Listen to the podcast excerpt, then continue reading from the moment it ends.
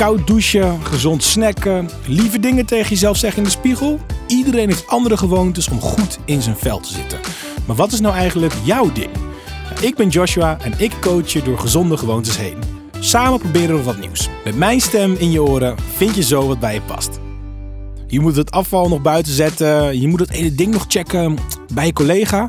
En oh ja, je moet ook niet vergeten om je neefje te appen, want die is jarig en die moet je feliciteren.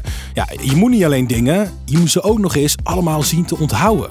En al die gedachten, die kosten niet alleen tijd, maar ook energie. Maar hoe fijn zou het zijn als je al deze moedjes gewoon even uit je hoofd kon zetten? Nou, in deze aflevering gaan we je moedjes verplaatsen naar een andere plek, zodat je wat meer ruimte hebt in je hoofd.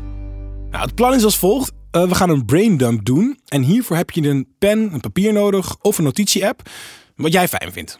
En eigenlijk spreekt het woord al voor zich, hè, wat een braindump is.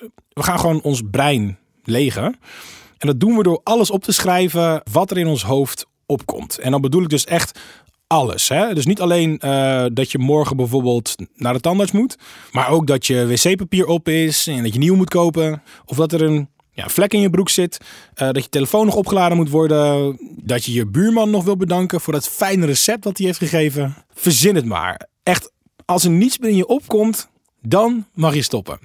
En als ik zelf zo'n braindump doe, dan ben ik er soms wel echt een kwartier mee bezig. En dat is wel prima. Dus ga vooral na deze aflevering door met dumpen. Nou, de volgende stap is om de boel te categoriseren in to-do's. En ik vind het fijn om alles in te delen in categorieën. Categorieën van nu doen, later doen en niets mee doen. En zo weet ik na deze oefening namelijk precies wat me te doen staat. Alles onder nu doen, dat probeer ik gewoon meteen te doen. Alles onder niets mee doen, ja, dat vergeet ik gewoon. En alles bij later doen, daar kijk ik de volgende dag pas weer naar. En je zult ook merken dat je to-do's hebt opgeschreven die gewoon niet zo concreet zijn. En zoals die vlek in je broek bijvoorbeeld, ja, als het nodig is om daar iets mee te doen, dan kun je hem bij nu of later doen erbij schrijven. Maar wil je alleen even die vlek, je gedachten uit hebben? Nou, dat is ook goed. Dan kun je hem gewoon bij niets mee doen opschrijven. En dan kun je hem lekker vergeten.